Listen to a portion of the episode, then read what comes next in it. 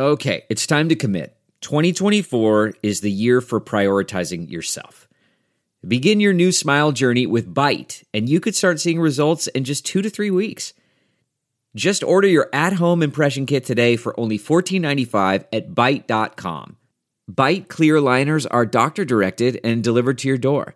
Treatment costs thousands less than braces, plus, they offer financing options, accept eligible insurance, and you could pay with your HSA, FSA.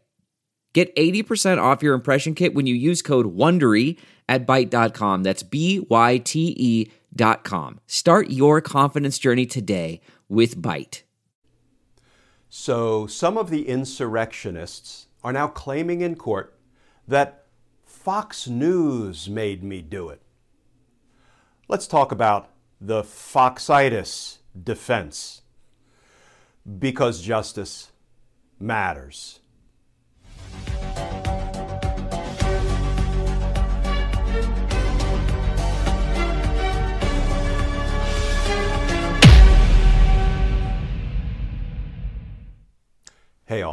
Glenn Kirschner here. So let's take on a defense that we're beginning to hear in court from some of the insurrectionists who are charged with attacking the U.S. Capitol on January 6th. And it's the Fox News made me do it defense. It's been dubbed Foxitis. Here's the headline from an article in The Guardian Fox News made me do it. Capitol attack suspect pulls Foxitis defense. And here's how that article begins. The lawyer for a Delaware man charged over the Capitol attack in January is floating a unique defense. Fox News made him do it. And this, according to his lawyer. Defendant Anthony Antonio, who is facing five criminal charges, fell prey to the persistent lies about the so called stolen election being spread daily by Donald Trump and the right wing network that served him, Fox News. His attorney Joseph Hurley said during a hearing on Thursday.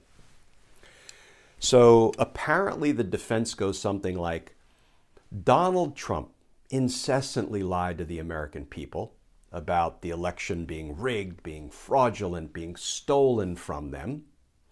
And those lies were amplified, were broadcast nonstop by Fox News.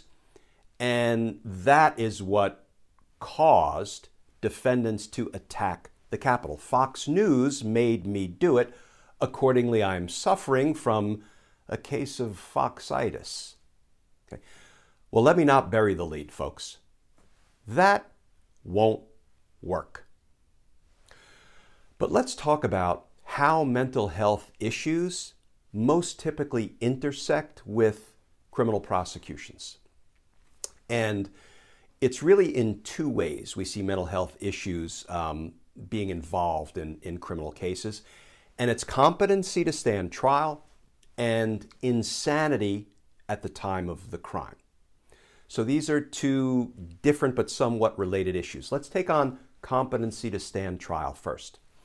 So, competency to stand trial is a, a present day issue. That is, is the defendant competent to be tried in a court of law? What does it take to be competent to stand trial? It's actually a pretty low bar. A defendant just has to have a, a basic, rational, and factual understanding of the charges against him and of the proceedings. And most importantly, the defendant has to have the ability to assist his or her attorney in their defense. It's a very low standard. I've litigated contested competency hearings as a former career federal prosecutor, um, and it's a pretty low bar to prove that somebody is indeed competent to stand trial. Let's talk about insanity. Insanity has nothing to do with somebody's ability to stand trial. Insanity raises the issue of whether somebody had a, a mental disorder or illness at the time of the crime. So, insanity is a defense to the crime.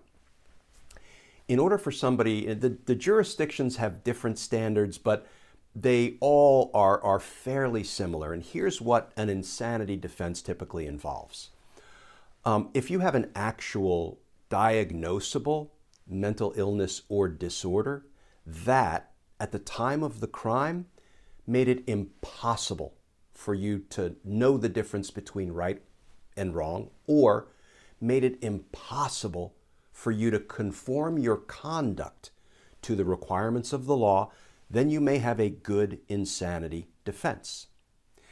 So, insanity defenses, true insanity defenses, are pretty rare. I've handled insanity cases as a prosecutor. And here's how I always try to convey a, a set of facts that kind of give rise to a legitimate insanity defense. Let's assume there's a murder, and it's a stabbing murder, and the defendant stabs the victim with a knife repeatedly. The defendant ends up covered in blood. And instead of running away from the scene, the, the scene, the, um, the defendant walks into a nearby McDonald's with the murder weapon in his hand. He's covered in blood. He walks up to the counter, orders a Big Mac meal, and sits down in the restaurant and eats his Big Mac. That's somebody who may have a good insanity defense. Why? Because it suggests that that individual doesn't know the difference between right and wrong or can't conform his conduct to the requirements of the law. It's not proof positive, but you know, I've always said that a sure sign of sanity is if somebody runs away from the scene, if somebody tries to get away from the police, if somebody hides the evidence, if somebody lies about what he or she did. Why? Because all of those things are indications that the person knows right from wrong because they're trying to get away with what they just did, right? So these are just some rough guidelines. You, you typically have um, expert mental health witnesses, forensic psychologists, and forensic psychiatrists evaluate, test, and evaluate and diagnose a defendant who is claiming an insanity defense. Um, and the prosecution will have its own expert mental health witnesses do the same. And then sometimes we have a battle of the expert witnesses, either in the setting of a competency hearing to stand trial or in the setting of an insanity defense. So compare an actual insanity defense, somebody who is suffering from a, a serious diagnosable mental illness or disorder, that makes it impossible for them to tell right from wrong or to conform their conduct to the requirements of the law. Compare that to somebody who's saying, yeah, you know what?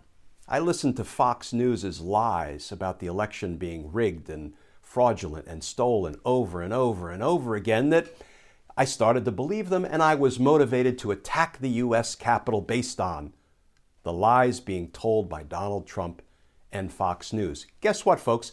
That ain't a defense, insanity or otherwise. But you know what it is? It's something that should motivate our federal government.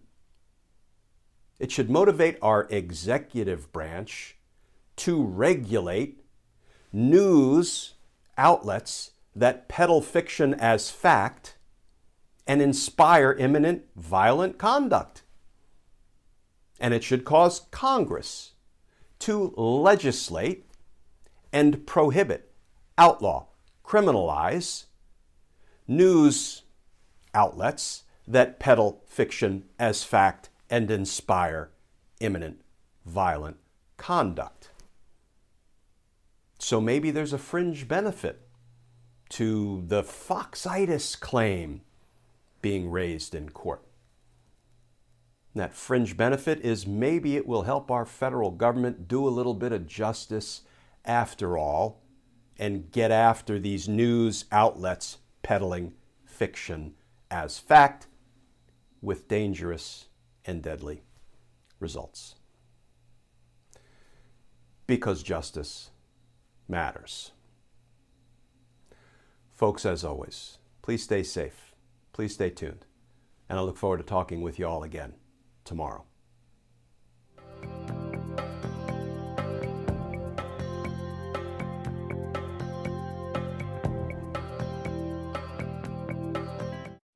You know how to book flights and hotels. All you're missing is a tool to plan the travel experiences you'll have once you arrive. That's why you need Viator. Book guided tours, activities, excursions, and more in one place to make your trip truly unforgettable. Viator has over 300,000 travel experiences to choose from. Everything from simple tours to extreme adventures and all the niche, interesting stuff in between. So you can plan something that everyone you're traveling with will enjoy. Real traveler reviews give the inside scoop from people who've already been on the experiences you're considering. So you can plan with confidence. Free cancellation helps you plan for the unexpected. And 24 7 customer support means you can travel worry free. Download the Viator app now and use code Viator10 for 10% off your first booking in the app. Find travel experiences for you. Do more with Viator.